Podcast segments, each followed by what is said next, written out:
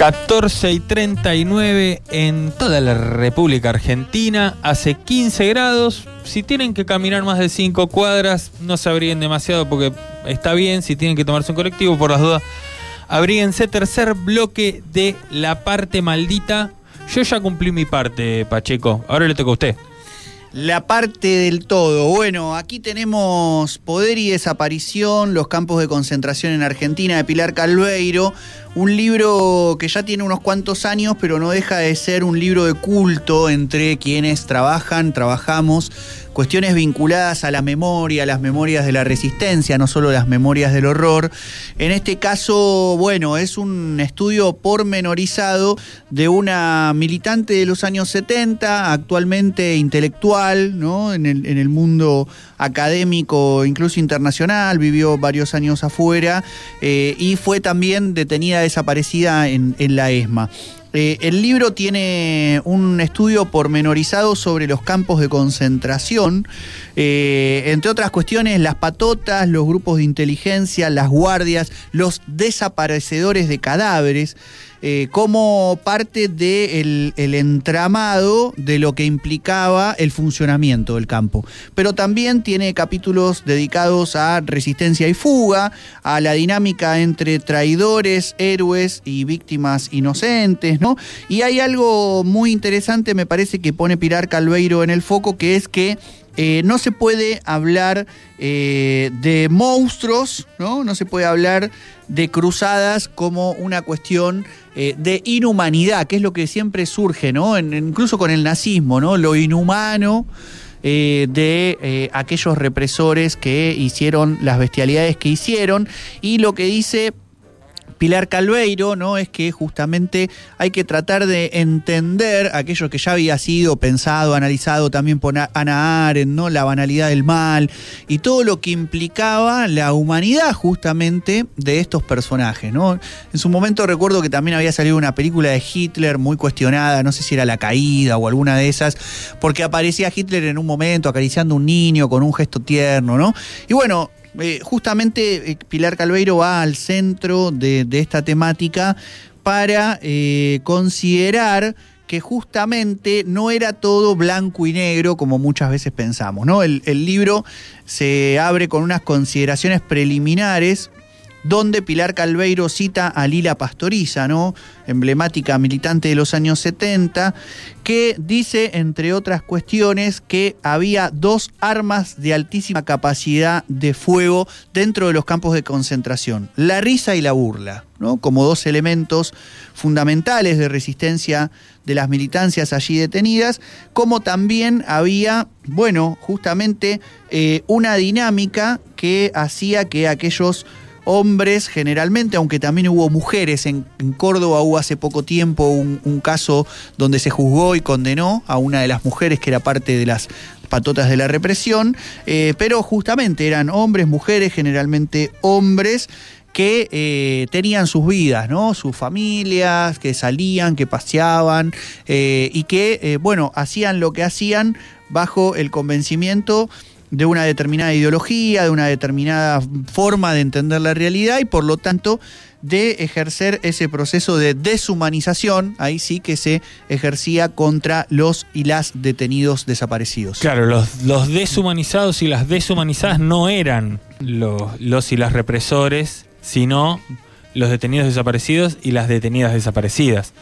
Eh, es muy interesante lo que dice, o la cita de Calveiro de de la risa y la burla, eh, retornando un poco a la, columna del bloque pasado, eh, hay una gran controversia sobre lo que es, una controversia eterna sobre el Mundial 78 eh, y muchos futbolistas que sienten cargo de culpa, digamos, por haber contribuido de alguna manera al régimen militar, luego de hablar con algunos detenidos en la ESMA, lograron como liberarse esa culpa porque los detenidos le decían no, todo lo contrario, o sea, nosotros no nos generaba una contradicción. El momento en el cual podíamos gritar un gol era el momento en el cual nos sentíamos vivos.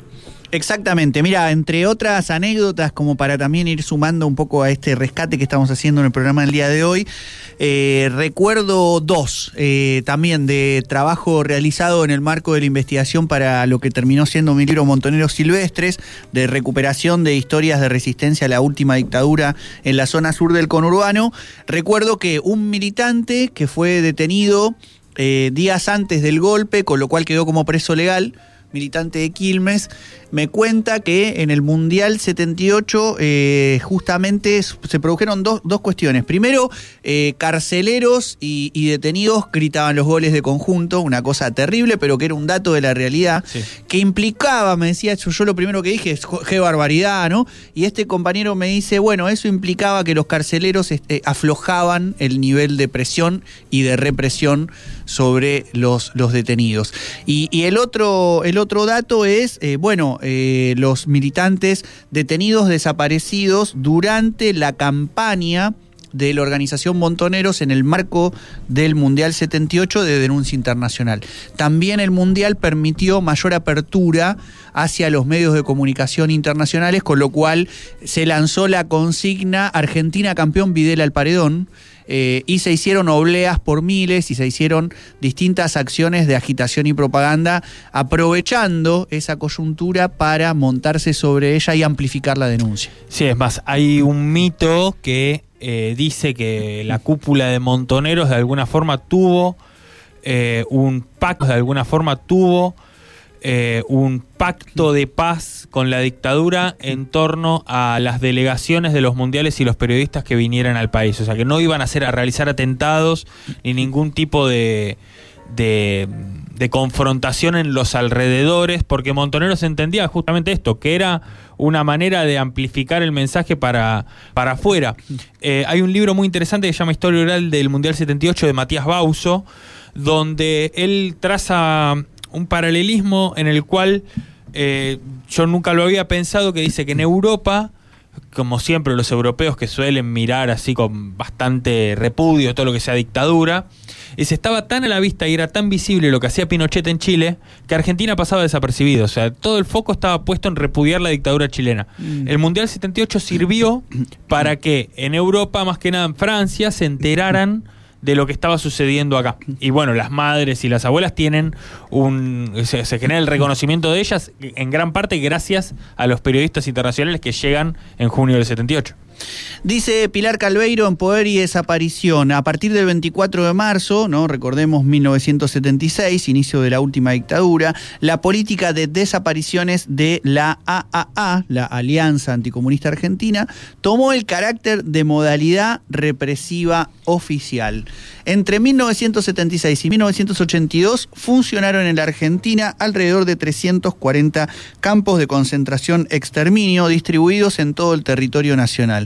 Se registró su existencia en 11 de las 23 provincias argentinas que concentraron personas secuestradas de todo el país. Su magnitud fue variable tanto en el número de prisioneros como en el tamaño de las instalaciones. Por eso es que aparece la pregunta por la cuestión civil, ¿no?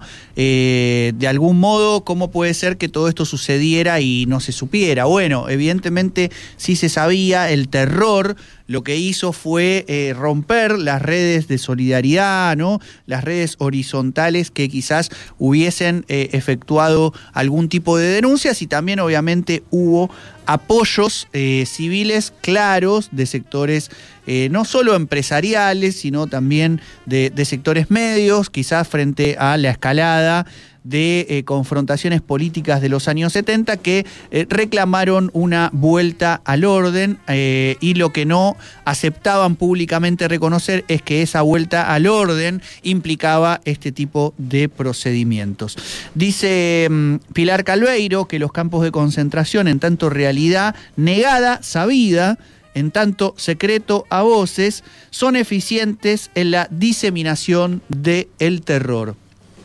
Y se pregunta, de algún modo nosotros, nosotras nos preguntamos, junto a Pilar Calveiro, en torno a la vigencia ¿no? de ese terror expandido por eh, el cuerpo social. El proceso, ¿no? en referencia a la denominación de la última dictadura, la autodenominación como proceso de reorganización nacional, dice Calveiro, no puede entenderse como una simple continuación o una repetición aumentada de las prácticas antes vigentes. Representó una nueva configuración imprescindible para la institucionalización que le siguió. Obviamente uno puede pensar que el 19 y 20 de diciembre de 2001, como decíamos, a pocos meses de conmemorar las dos décadas, es eh, la ruptura de ese consenso en torno a eh, lo que había implicado el terror expandido por el cuerpo social ya después de la dictadura, entre 1983 y 2001. Eh, recordemos, Fernando de la Rúa declara el estado de sitio y sale masivamente la gente a la calle a confrontar contra esa medida oficial. En el medio pasaron un montón de años y pasaron un montón de cosas. Se armó el informe con ADEP y se llevó adelante el juicio a las juntas por parte del gobierno radical de Raúl Alfonsín el mismo gobierno que luego dio paso atrás, ¿no? Leyes eh, de obediencia debida, punto final, y luego los indultos del menemismo que coronan la impunidad de la Argentina, que entre otras cuestiones va a dar pie al nacimiento de la agrupación Hijos,